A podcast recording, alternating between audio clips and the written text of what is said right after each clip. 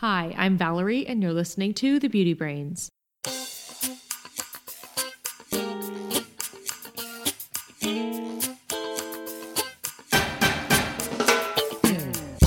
Welcome to The Beauty Brains, a show where real cosmetic chemists answer your beauty product questions and give you an insider's look at the cosmetic industry. This is episode 349. I'm your host, Valerie George, and with me today is Perry Romanowski. Hi, Perry. Hello, Valerie. So great to see you again. It's good to see you. We have a great show. We're going to cover Can people with sensitive skin use retinol and vitamin C products? You mean like orange juice? I think that's drinking. Oh, right. right. Are there different are there different percentages allowed for body products as opposed to facial products? What skincare products should be avoided when using hypochlorous acid? Are there any at-home hair products that may interfere or damage my hair if combined with professional hair coloring? And would using salicylic acid shampoo daily cause any harm either to hair or scalp? But first, chit chat. Well, Valerie, uh, how's it going? I mean, uh, you're new to Texas. How you're enjoying the Texan weather there? how's, how's Texas now? I'm very new. So, if you listened to the show last week, you'll know that I moved to Texas and we recorded basically on my first day here. I was only here for a couple days before we went to New Hampshire for oh. Thanksgiving visited family, and then I came back. So really, was it near Lake Winnis- Winnipesaukee? near Lake Winnisquam, actually. oh, okay. That's uh, but the one yeah, I said was the lake you're lake, talking right? about. Yeah, no, that's oh. no, it's a. It's uh, some big lake there in New Hampshire. Oh yeah, it's it's there. so you were in New Hampshire. I was in New Hampshire, and I just got back to Texas this week. So I'd like to say this is really my first week living here. Right. I'm still not used to Central Time. I probably won't be because I have to go to Maryland for work next week and New York City the next for ah. work. Ah. So, yeah, I'll be messed up on that end. Uh, but it, yeah, it is cold here. And by cold, I mean like 50, 55. So that's colder than LA, like. Oh, for sure. It feels chillier and it's much colder in the morning. Oh, Where I lived gotcha. in LA, it was at the very corner of the valley. And so we got really extreme summer and really okay. extreme wi- win- winter temperatures, but it is still just colder feeling here. I don't know ah, how to ah, explain right. it. Yeah, it's just less moisture. I think it's like a desert there, isn't it? Yeah, yeah. The humidity is difficult to get used to, that's for sure. Uh, ah. Uh, but the other thing is the bugs. Oh man. A lot of bugs, huh? There yeah, in LA we hardly had any. Here there you can't even leave a window open for 2 seconds without bugs wanting to come in. And the bugs are big. So I've had a bit of a hectic week already. So we moved my lab. Uh, Mr. Cosmetic Chemist actually moved to Texas three months ago. My lab just moved last week. And right. uh, the moving truck came Monday, but the floors had to be redone in the facility. Um, and so everything is just kind of sitting in the parking lot in a pod. Oh, and the floor people have had a bit of a headache because the, it didn't get to cure overnight like they thought it would because we had an uh. extreme cold freeze uh, last night and my heating system for some reason didn't kick on. So that was a big huh. problem. And then once we got the heating system to work, a bunch of wasps came flying out of the HVAC system. What? yeah. Uh-oh. And so these wasps were flying around, big brown things and they were landing on the sticky epoxy. so oh no, there are all these wasps everywhere. They can't get the floor done on time. The exterminator oh, can't come because they have to get the uh, you know finish the floor. It's a huge nightmare. Oh, wow. Now it's it's cold there. Like wasps are still uh, active. I was surprised, uh, hmm. but apparently they're active when you turn the heating system on, and oh, they don't right. like to be in there when that's on. So they wake up and they come flying all over your facility and stick to the sticky epoxy floor. You know, that reminds me of an insect catching trick that I used to do. I used to have these frogs, so I'd want to catch some flies. And so uh-huh. I would take a plastic bag, and I had a dog, and a dog would go to the bathroom outside, and the flies would get on it. It's in the summer, oh of course. my! I know where this is going. I'd take a plastic bag, and I would put it just just to hover it above the pile, and then you could make a noise, and flies they fly up. So they would all yeah. fly up into this bag. I catch them in the bag, and then I would put them. Now they're just buzzing around. You can't put them in with your frog then. So I put them in the freezer, and then they would all freeze and then they'd pass out. And then I would just sort of dump the bag into with the uh, the frog, and then as they warmed up, they all came back to life.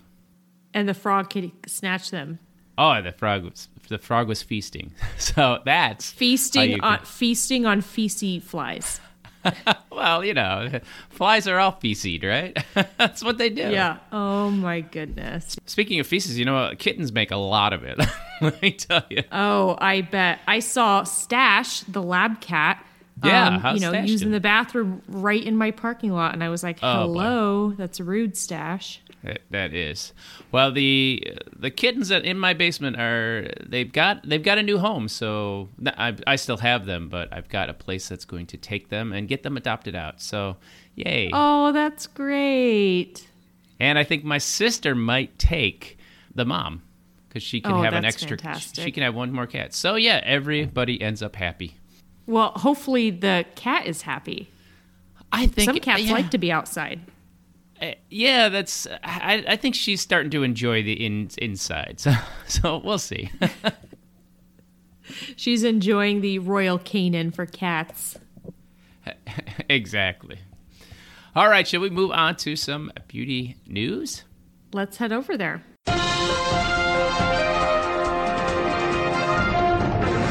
What'd you see this week? You know, I saw this article just browsing the internet. I get these alerts anytime there's a story about cosmetics, and there was one. This this stunning headline said, "Most Americans don't know about PFASs." PF, PFAS is the polyfluoral alkyl substances. Yeah, sure. Yeah. And they, I mean, the headline seemed very shocked that people didn't know about it. And it said from the study, they found that 45% had never heard of forever chemicals, while 31.6 had heard of the PFAS, but they had no knowledge of what they were. Most respondents said, like 97%, did not believe PFASs impacted their drinking water, and just 11% knew that their community had experienced PFAS exposure. So I wonder, Americans. yeah, but I think this was all over. But first of all, uh, should people know about PFASs? it's like, Well, I'll tell you what category I would have fallen into as Yeah. a cosmetic chemist. And I actually have worked with some perfluoroalkylated ingredients. I would have fallen into the 31.6%, where I've heard of them, but I didn't really have any knowledge of what they were in a broader sense and Yeah. how they impacted us or the environment. If I were not a cosmetic chemist, I probably would be in the 45.1%. I don't think it's realistic to expect someone to know what a PFAS is. Yeah, I mean, we're sort of exposed to them at all just because, you know, we're in the industry and there are a couple of products that use these. Uh, I, they help uh, keep mascaras on, you know, they make longer lasting makeup, I guess. Also, those fun Korean bubbling masks, those also Oh. contain those types of compounds. Oh, there you go. So uh, that's kind of why we know about it, but I, I hadn't even thought about it going in water. But you know, it did. This doesn't say anything about what is the danger of these things, and expecting consumers to know about these ingredients with unknown hazards. It, shouldn't we just figure that the people who are responsible for chemical safety uh, have sort of already taken into account the exposures and all that stuff. I don't know. Maybe I'm too. Uh, I think, well, I think out of anyone, those are the people that need to know about them and what they do, and they need to help the people who don't know make the best decisions about them, right? I wouldn't expect you to know everything there is about every fluid used in a car, right? But we would hope that your mechanic would or the person designing these automobile fluids. Or even should consumers even have to know about every chemical that's in the water they're drinking? I mean, we shouldn't we just be able to go to a tap and say, uh, "I have confidence that there's somebody checking on this stuff and it's not going to kill me." Yeah. Well, water, uh, you know, after drinking LA tap water, I'm like, yeah, you probably should know what's in your tap water. But I totally get what you're understanding. There has to be, not everyone can know about everything, right? We go through this argument when people say every little tiny chemical component in fragrance should be listed Yeah. on an ingredient list. It's like, well, how would that make anyone more empowered, right? Uh, you know, Right. it wouldn't. It would just be a list of really long chemical names that you don't know what they are and what they do. So, on the other hand, you know, I could say or see where it, it doesn't make sense for everyone to know about everything. Yeah, I just think it creates anxiety for people. Like, uh, oh, I'm afraid to drink my tap water because of this unknown chemical. I think there's there's, a, there's probably a lot more unknown chemicals in the tap water, and and unless you're in the water purification industry, uh, that you probably don't know about or, or even need to know about, right? I don't know. I guess my I'm saying for me, ignorance is a little bit bliss. Knowledge can Sometimes it is, yeah. yes. But also, I would like to say I don't like how they pointed out it's about Americans because I All bet right, we yeah. could go into Canada, we could go to Mexico, we could go to maybe Iceland. I'm not picking Right. on anybody. And I'm just saying a majority of the population probably wouldn't know about this. Yeah, it's not uh, a topic that people are clamoring to learn about. Over Thanksgiving dinner. right. I'd like to see that argument over Thanksgiving dinner. There would be crickets around the table. They would be like, you weirdo, go back to the children's table. well, it, it, it does always amaze me the that people have very strong opinions about topics that they know nothing about, and then they don't have any strong opinions about topics which you know might actually be relevant in their life, but it's too complicated. Well, it certainly doesn't grab a headline, that's for It- sure. It does not. Well, let's answer some beauty science questions. We have quite a bit today. Yeah. First one comes to us from Morgan, and let's hear Morgan's question.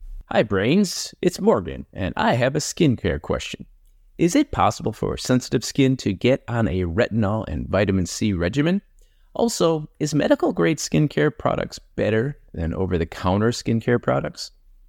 Also, I have been having some itching and irritation on my face and body for years, and lately I've done some reading and I think it's my moisture barrier is damaged because my skin feels itchy, tight, irritated, and dry, and just damaged. And I think it's because of the way that I'm showering and how long I'm in there, and because I'm using water that's too hot or something. And now that it's gotten to be winter, it's gotten worse. Uh, you know, I just wanted your opinion on this matter. I know you're not a dermatologist, but I just wanted an opinion. Thanks. Well, it is true. We're not dermatologists. Uh, Unless you did you get a degree anytime?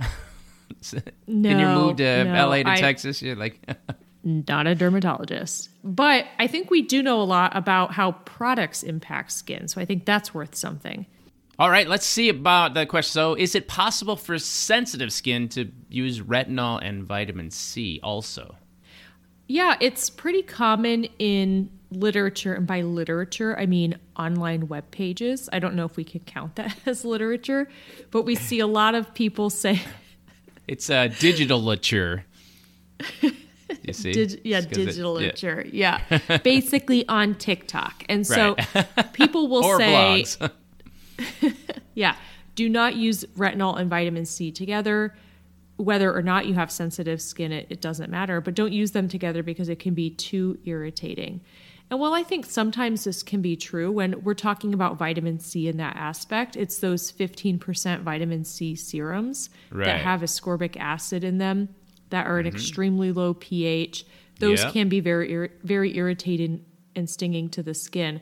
But if you have a product that has vitamin C in it, or maybe it's a vitamin C ester like tetrahexyldecyl ascorbate or sodium ascorbyl phosphate, those tend to be a lot milder. The pH those products are in is not as low as a ascorbic acid serum, and so I think in those instances you can have some interaction, but there's not a mechanism where they're canceling each other out Right. or creating a dangerous compound together. I think it really is a ascorbic acid serums can be irritating on skin. Retinol can be irritating on skin, so don't use them together. I think it's more of that. I think it's right a more personal experiment too, because some people will be sensitive to just a little bit other people could use a whole lot and not notice anything at all. The other thing I would exactly. add is a lot of uh, retinol and vitamin C products you're using, you know, they aren't properly stabilized on the market, and all this stuff has been oxidized anyway, and so it's not it's not really going to have a big impact. Uh, and it's just kind of a claims ingredient, so you don't know who you're. I mean, if you're buying from a, a bigger company and or a more established brand, you could have confidence that they've tried to stabilize these things. But but even that, it's it's hard to. And so, if you might not even be getting the ingredients that you think you're getting. Yeah, so I would just experiment and see what works for you. Sure. Now, this idea of medical grade, we talked about this in previous shows. Um, not sure the numbers, but what what do we have to say about medical grade skincare? Better than over the counter stuff?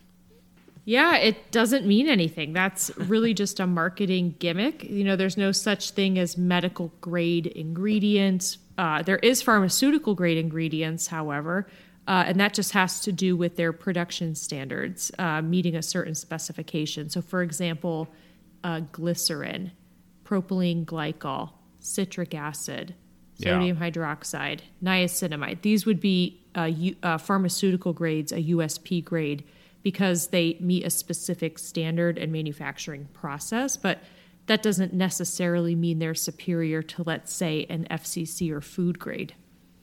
Right. It's just a matter of what residual ingredients are in there it's still propylene glycol, whether it's cosmetic grade or pharmaceutical grade.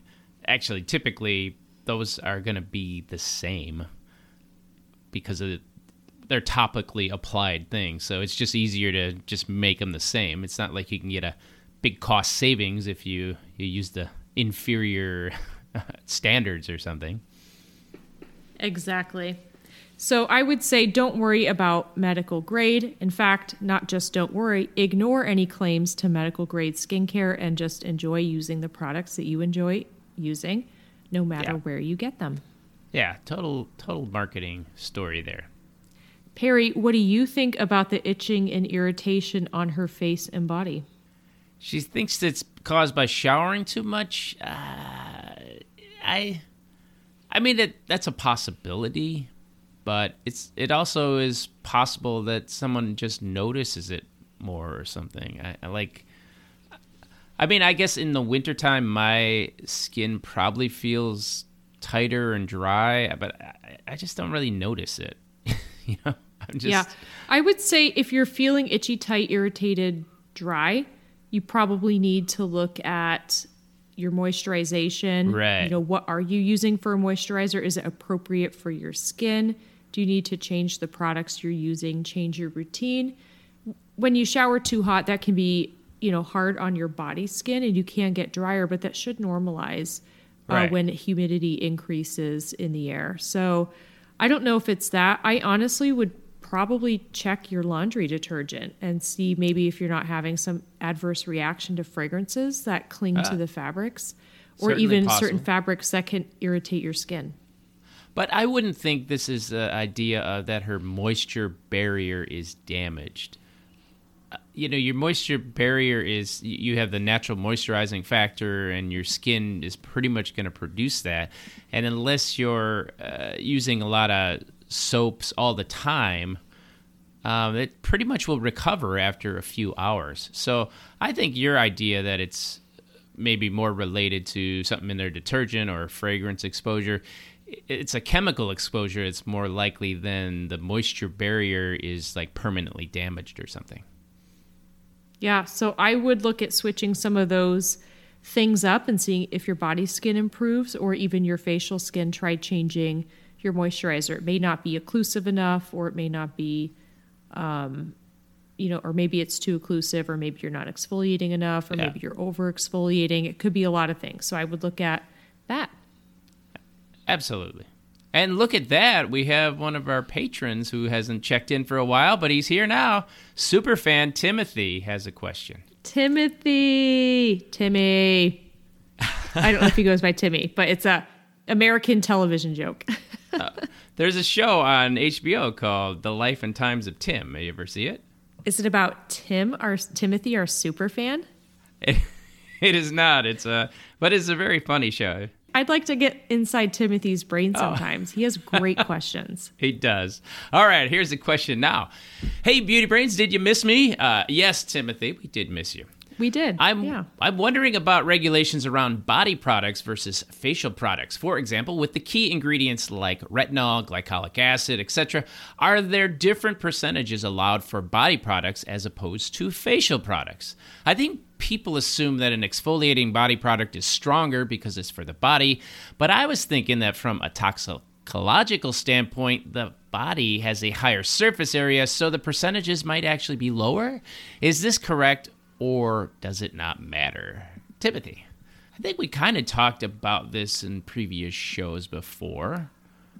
Well, we've talked about people wanting to use facial products on their body and body Right. products on their face. We've talked about that. And this is We a did. bit in along the lines of that. Right. So let's take an example of an ingredient like niacinamide. Instead Uh-huh. of a whole formulation, we're just going to look at one ingredient. And we basically, when we're formulating with niacinamide, we have to take into account uh, the type of product uh, that it is going in, meaning the format. Is it a serum? Is it a lotion? Yeah. Where it's specifically going, because different parts of the body do have different rates of dermal absorption, and uh, how much of the body it's going to be applied on. So, in the uh, case of a facial product, if you have a face serum and it's just going to be applied on literally your face, that's a smaller area than face and neck, which is a larger area. And that's different from a f- your feet, which might have technically the same surface area, but maybe a lower rate of dermal absorption. So Sure. we have to take into account all those things. So a lot of it does have to do with the amount of skin you're putting it on. But anyway, all of this stuff goes into a calculation based on your body weight. A child is going to have a different size face than an adult. And so all this stuff is taken into consideration, and a, a toxicologist will calculate basically how much product you can put on how much skin and where you can put it on what size person. And that determines the use level based on an average person. Yeah, the rules are sense? really. Yeah, yeah. I mean, the rules are really about, uh, you know, not whether it's uh, uh, going to the face or the body. Um, it's really, like you said, about the amount uh, you're putting on the surface area. So if you only put on like, you know, two grams of product on your face, you're only going to absorb so much of an ingredient. Whereas two grams on your body, eh, you know, you need a lot more than that. So you're going to use, I don't know, 50 grams on your whole body. So to figure out how much you would get exposed to, you would just add up all of that exposure. And so really it's not about the wear, although, you know, the face will absorb maybe a different rate than different parts of the body. But, uh, you know, I think the assumption is that the more important thing is the amount you're exposed to rather than the rate of exposure. And you're looking at totals. I think you, when you put it on, you assume that all of the stuff that you put on would get into the body because we're always uh, overestimating the amount of exposure, right? Just so we don't miss any of the potential hazards, and and then you also multiply it from there. But I, it's kind of like you know watching your total caffeine intake, like from coffee and soda. It's it's like you're not injecting it, but it's you know how many cups do you drink in a day, and that that counts to your total exposure. So uh, I, there aren't specific regulations talking about how much of an ingredient you can use on your face versus the rest of your body in general. Now, around the eye area, there might be some specific regulations about chemicals you're allowed to use and not allowed to use, but if it's not specifically for your eye area, uh, I think all the same levels apply whether it's face or body. Exactly. So when we're talking about niacinamide and their toxicologist is going to calculate the margin of safety, they take a dose of the material. So they take a dose of niacinamide, where they know that there's no observed adverse effects given, and that's called the no observed adverse effect level, NOAEL. And that's basically the greatest concentration of niacinamide where nothing bad is going to happen on the skin. So they take Yeah. that um, as the maximum dose. And then they say, well, niacinamide has a dermal absorption of 14.4%. So then they think, okay, a face um, is probably going to have 0.85 grams of this serum applied. And when you take into account the no observed adverse effect level, the dermal absorption rate, and the you know the surface area of the face, uh, maximum 34% is the tolerable amount of ni- niacinamide. A body lotion, you're going to apply a lot more product. So instead of uh, 0.85 grams, maybe it's 8 grams. And so if you apply that once daily, again, this is based on the directions, there's a maximum 3.8% use level for niacinamide. Now, if your directions were to apply this body lotion three times daily, the maximum amount of niacinamide might be different because it's based on a daily exposure rate. Right. But this face serum, let's say your directions are to put it exactly around the eyes. Well, then you need an ocular irritation study, and the niacinamide amount might actually be a whole lot lower based on the clinical data available about the safety of niacinamide. So there's lots of stuff to be taken into consideration, but that's the long of it. That is long the, and the short. is- the, the short is no, there's no difference. The long you just heard. All right. Well, there's not no difference. You can't really or shouldn't really put something that's meant for the body on the face because again, the that surface area and dermal absorption and usage instructions has been taken into consideration to determine the dose. yeah, absolutely. I 100% agree. All right. You know, I agree that we should move on to the next question too. This next question comes to us from Christina.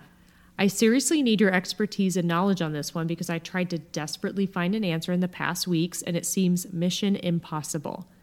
What skincare products should be avoided in the same routine when using hypochlorous acids? A few companies are now selling pH balanced hypochlorous acid sprays and lotions, apparent miracle cure help for eczema, rosacea, Ah. acne. But what can be used with it in order not to inactivate the other compounds? Retinoids, BHAs, peptides. Thank you. Much love, Christina. You know, this is the second question we got about hypochlorous acid recently. We talked a little bit about it on episode 292, but is that is this like the hot ingredient for 2023 or something?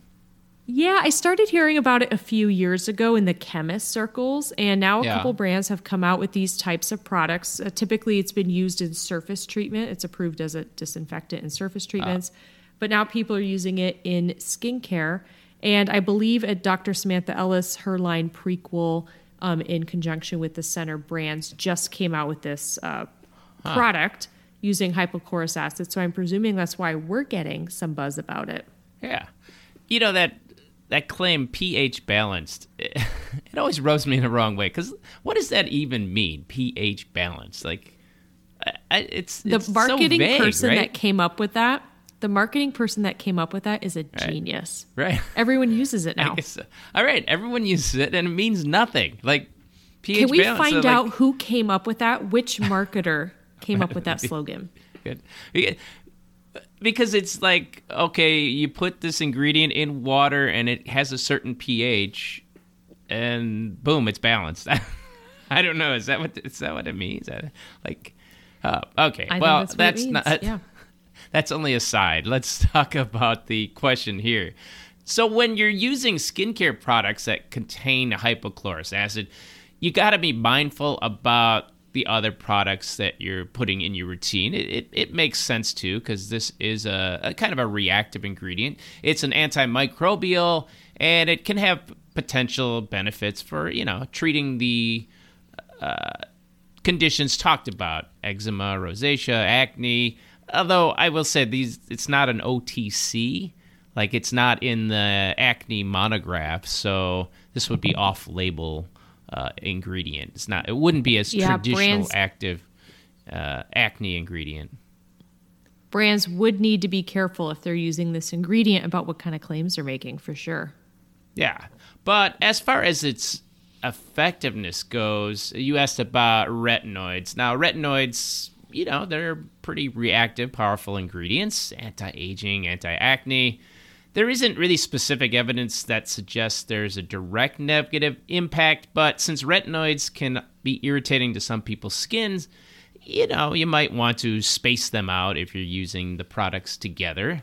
Uh, you know, mm-hmm. I, I would say if you're using this product, you could try a retinoid and then observe your skin. If you have a reaction uh, by using them at the same time, then, you know, don't do that. But a lot of people won't have that reaction, right? I think that's uh, often the advice, right? Try it, and if it if it's some bad reaction, don't don't do that. Oh gosh. Now the beta hydroxy acids, like your salicylic acid, that's uh, exfoliator, uh, kind of like retinoids are exfoliators too. And so there might be some increased risk of skin irritation in the same way uh, as retinoids. Uh, so again, I would have the same advice. Like you can test it using them together and see if you have a problem. Uh, if not, then go do it. Along with BHAs, I probably would include the exfoliating alpha hydroxy acids like your glycolic, your uh, gluconolactone, your yeah. lactic. Yeah, anything that's going to really quickly strip skin away, uh, you just probably would want to be cautious and not mix them on the same time. Yeah. And then finally, there are the peptides. Now, peptides are, you know, I mean, I, I personally think peptides don't really do much, but I'm in the minority of that. So, so, but they would be affecting skin in a different way. And so I I don't think there would be much interaction between like a hypochlorous acid product and a peptide. Although I could imagine if the peptides could get a bit denatured by something like hypochlorous acid, it might make them less effective, but less effective than not effective is not much different, right? yeah, I would say it depends likely on the pH of the product being used. Yeah. Generally, the hypochlorous acid sprays are you know not super acidic, you know, around four to five, something like that. But some proteins may not like that pH range, so I think it really just depends on what the peptide is and if yeah. it's allowed to be used in that range. Now, hopefully, the chemist who has formulated the product with the hypochlorous acid, maybe they want to put a peptide in it. They probably did their homework, so you could be assured. Well, hopefully, they did their homework. Uh, you can be assured that that would be okay. Uh, but right. mixing them on skin, again, as Perry said, observe your skin, see how it's reacting, and if it's irritated, yeah. don't use it. Yeah, and introduce products slow. You don't want to introduce like five new products all at the same time, and, and then if you have a reaction, it's uh, it, it's best to like if you have one product, then add one more and see how your skin is, and if you want to add another product, add it. So do it more sequentially and let your skin sort of get used to it. Well, let's move on to our next question. All right, our fourth question comes to us from Julia. It says, "Hi, Beauty Brains. I'd love to get your take on the following." I usually get my hair highlighted blonde in a salon, but during the pandemic, I had tried the John Frieda Sheer Blonde Go Blonder shampoo in an attempt to make my roots lighter. It did work to some extent. My natural hair got noticeably lighter. However, when I went back to my regular hairstylist to get those fresh highlights, she refused to color my hair as I had used this product. Ooh. shame, for shame. In fact, she's told me that there is a risk that it might make my hair fall off if the hydrogen peroxide is applied. So, my question is Is there any good reason not to color hair when having used this or some other gradual lightening hair product? And more generally, are the at home hair products that may interfere with or damage my hair if it's combined with professional hair coloring? Love your podcast and all the hard work that you do to help us clueless consumers out. Aw. Thanks, Julia. Valerie, you happen to be one of the country's foremost experts in hair color. I'm sure you have some thoughts on this. Well, I wish you guys could see me because my cheeks are flushed when I heard that that stylist refused to do her hair.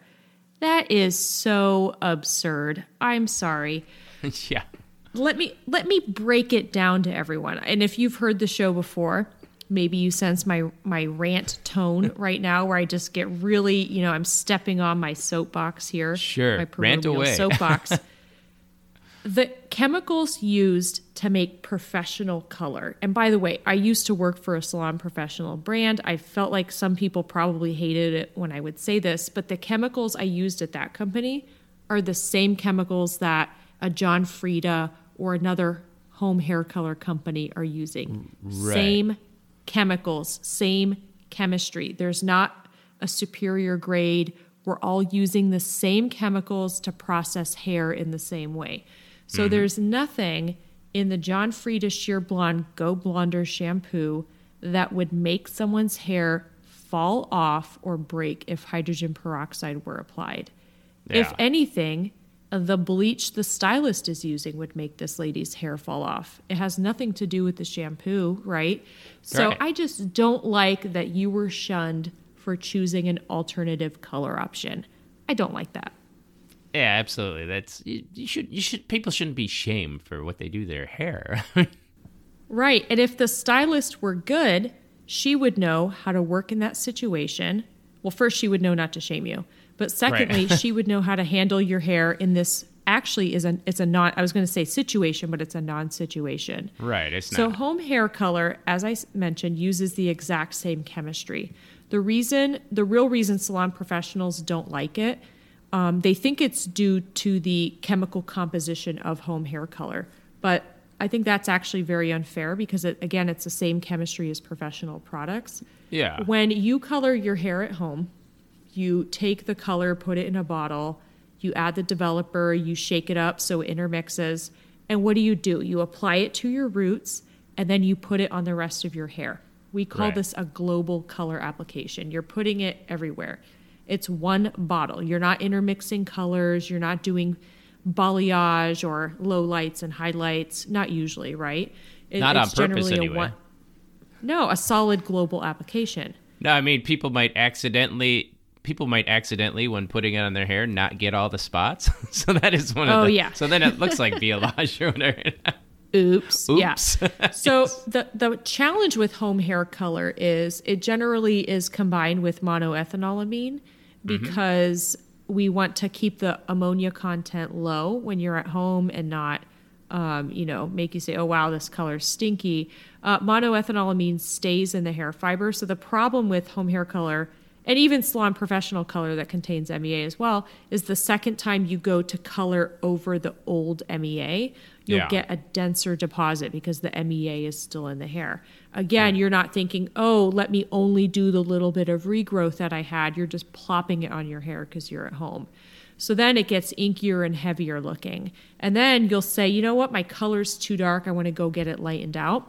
A stylist will try to lighten it out, but the color is so in there and the MEA is creating this perpetual alkaline environment, the stylist will have a very hard time getting the color out of your hair. And they'll Yeah. say, wow, this home hair color, it must be all the metals that they use, or it must be all this. But really, it's just, honestly, it's the technique. So I would say the challenge with home hair color is it's the technique. And so hopefully, if you're a stylist, salon professional, color expert listening to this, um, you know what to do. You know how to help transition this guest to the look that they're looking for and help them get out of this situation. Otherwise, um, you know, our poor Julia here is not going to have anywhere to go. So, Yeah. in going to the questions, I'll climb off my soapbox now. is there any good reason not to color hair when having used um, this? A No, gradual there's lightening no- product. Like yeah. I, actually, do those those shampoo gradual lightening products really even do much? I think most of it's just kind of washed off, right? But maybe some yeah left not behind. the uh well some some of them contain um like hydrogen peroxide and, and that kind of stuff and i would say those do um, but generally no you need the product to be left on the hair for some Right. time maybe it um, appears brighter because it has some um, acid dyes in it maybe Yeah. um, but there's no reason chemically not to color your hair after you've used a gradual hair lightening product. Now, your hair may have some damage, and you may want to care for the damage with conditioning products, with leave in treatments, that sort of thing. but there's a, no chemical future interaction that's going to happen, especially with a rinse off shampoo. Right. Next question Are there any at home hair products that may interfere or damage my hair if combined with professional hair coloring? Great question. My answer is still no. However, please note this if you are someone who uses uh, thermal tools, blow dryers, curling irons, flat irons, other irons, pressing irons, Yeah. I don't care what it is. If you color your hair, if you lighten your hair with bleach, especially a high volume bleach, like a 30 or 40 volume developer, which in Europe is a 9% or 12% hydrogen peroxide, if you do that to your hair and then you go home and thermal style it, it's the worst thing you could do for your hair. Yeah. So I would say it's not a product per se, but it's an action you're doing that would interfere with your color. And by the way, vice versa. You know, if you if you love thermal styling your hair, the color's just going to damage your hair worse. So it's really the combination. So what you should be doing is using products with thermal protection anytime you're putting any heat source on your hair, especially if you're coloring or lightening your hair color. Yeah. Although I imagine there are worse things you could do to your hair, like just put relaxer on and then don't take it off. like that would be pretty bad. That is a free straightening and haircut service. right? exactly. Or uh, you know, leaving the thioglycolic acid on too long. thioglycolate Oh, on a yeah. perm Oh, my too long. gosh. Yeah, make your Yeah. hair smell. Or good. double So- perming your hair is pretty bad for it too. But yeah, bleaching and then heat styling, probably probably right up there with bad. It's pretty bad. Yeah. Yeah. So my rant is over. Thank you to everyone for listening. I apologize if you were annoyed, but these are the factoids. they are. All right, we have time for one more question. well, our last question comes to us from a patron, Katie. Hey, Beauty Brains, thanks for your show. I wish I could add up all the money it has saved me. Now, would using salicylic acid shampoo daily cause any harm either to hair or scalp? I wash my hair daily due to my lifestyle, but tend to get bumps, irritated scalp, etc. when using most shampoos. My scalp is happy right now with the alternating the Neutrogena 1.8% salicylic acid shampoo and an Aquaphor baby wash shampoo. I do this because a provider at a derm clinic cautioned against daily use of uh, salicylic acid on hair. Not sure why, but is there any reason to be concerned about this? Thanks again. All right, salicylic acid on hair. Yeah, it's great for scalp because even at a neutral pH, salicylic acid has some exfoliating action. And at a pH balanced level. yeah, even yeah, even at pH seven when it's balanced to seven or eight, um, it even has some exfoliating action. And this is great if you have uh, overgrowth of skin from for fungal reasons. So if you have uh, if you have dandruff, if you have um, oil overproduction because salicylic acid goes into the pores, helps reduce inflammation, helps re- uh, modulate sebum production. It's great for all these things. And what's nice about it is you have a short amount of contact time. It's a pretty decent dose, and you're actually mechanically scrubbing it into your Yeah. scalp, and then it's rinsed away. So that's what I really love about salicylic acid shampoos. It is actually an OTC active ingredient here in the United States, so it you know it works for dandruff. it has a has a lot of data behind it. It's approved. We understand the side effects. So I would say this is a good shampoo to use. Now, what about using it daily? What do you think? Well, as far as using it every day, it's you know it's kind of like using any potent ingredient. You know, moderation and keep an eye on your hair. You know, for uh, some folks, using salicylic every day uh, is just going to be fine. You know, I I bet I could do it. I, I probably wouldn't notice much. Mr. Cosmetic Chemist does it. Yeah. Right. yeah, I mean, especially at a concentration of, you know, under 2%. But, you know, for other people, it might be a bit much, and that could lead to some dryness or irritation on your scalp over time. So it's just one of those things you've got to. You got to try it. Now, as far as what the dermatologist told you, uh, you know, they might be giving you, you know, the over cautious advice as as people will do. So, you know, that that way that gets you to use less and the less you use really that does reduce the probability that you might get irritation, but it's also possible that you could use it every day and not have any problems with irritation. It's just like medicine, right? Some people get the side effects, some don't. Some people only get the rarest side effects uh, or they get them really extreme. So it's, I think, a unique individual to individual type thing. Yeah. I mean, keep an eye on how your scalp is doing, but I'd say your your system is working for you. I would say keep doing it unless something changes. Yeah, and especially since your scalp is happy right now with that alternating, I wouldn't yeah. uh, disrupt that balance. If you're in a good spot, keep it. Speaking of good spot, I think that's time for us to go. I hear the music. I do too, and you know the music is not as loud as it used to be. Thanks, thanks to advice from one listener last time. Well, we'll have to see if they've been happy with it. Uh, right. Speaking of that, thanks for listening, everyone. Hey, if you get a chance, can you go over to Apple Podcasts or wherever you listen to the show and leave us a review, especially if you're a fan. That's going to help other people find the show and ensure that we have a full docket of beauty questions to answer. Speaking of questions, if you have one, we love other voices on the show, just not those AI voices that Perry loves so much. so please help me out and the other listeners who are anti AI. Record your question on your smartphone, super easy to do. Email it to thebeautybrains at gmail.com. And the Beauty Brains are on Patreon. You might have noticed or didn't notice any commercials in this show because we don't have commercials, eh, but we do have bills. And if you want to help support the show and keep the show going, uh, go to patreon.com slash the beauty brains and subscribe at any level. We appreciate all of our patrons, and one of the bonuses you get is you get a transcript of the show. Another bonus you get is you get your questions answered at a much higher priority than everybody else. Also, don't forget to follow us on our various inactive social media accounts on Instagram. we promise we'll be better in the new year, but this is not sure. about New Year's resolutions right now. Follow us on Instagram at the Beauty Brains 2018. On X, we're at the Beauty Brains. We have a Facebook page and a TikTok. Yeah, and uh, boy, we're we're just publishing up a storm. we do we do actually respond if you uh, send us a message. There is that. Yeah, maybe. Well, maybe. thanks again for listening, everyone, and remember, be brainy about your beauty. Thanks, everyone.